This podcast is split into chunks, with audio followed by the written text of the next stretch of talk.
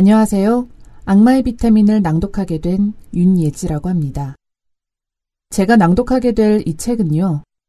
학교 폭력이 단지 아이라는 이유로 덮기엔 너무나 무서웠던 결국 한 가정이 파괴되어가는 이야기가 실제 이야기란 것에 두 번 놀라게 됐던 책입니다.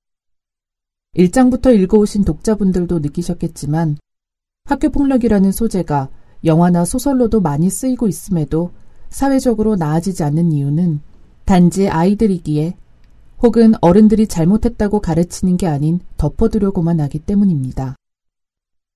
부디 이 책의 마지막 장까지 저와 함께 해주세요. 저자의 말처럼 어설픈 용서와 무관심인 비타민을 악마에게 건네지 말아주세요. 그래서 학교 폭력이 난무하는 세상에서 우리 아이들이 안전하게 커갈 수 있도록 관심 가질 수 있는 계기가 되길 바랍니다. 감사합니다.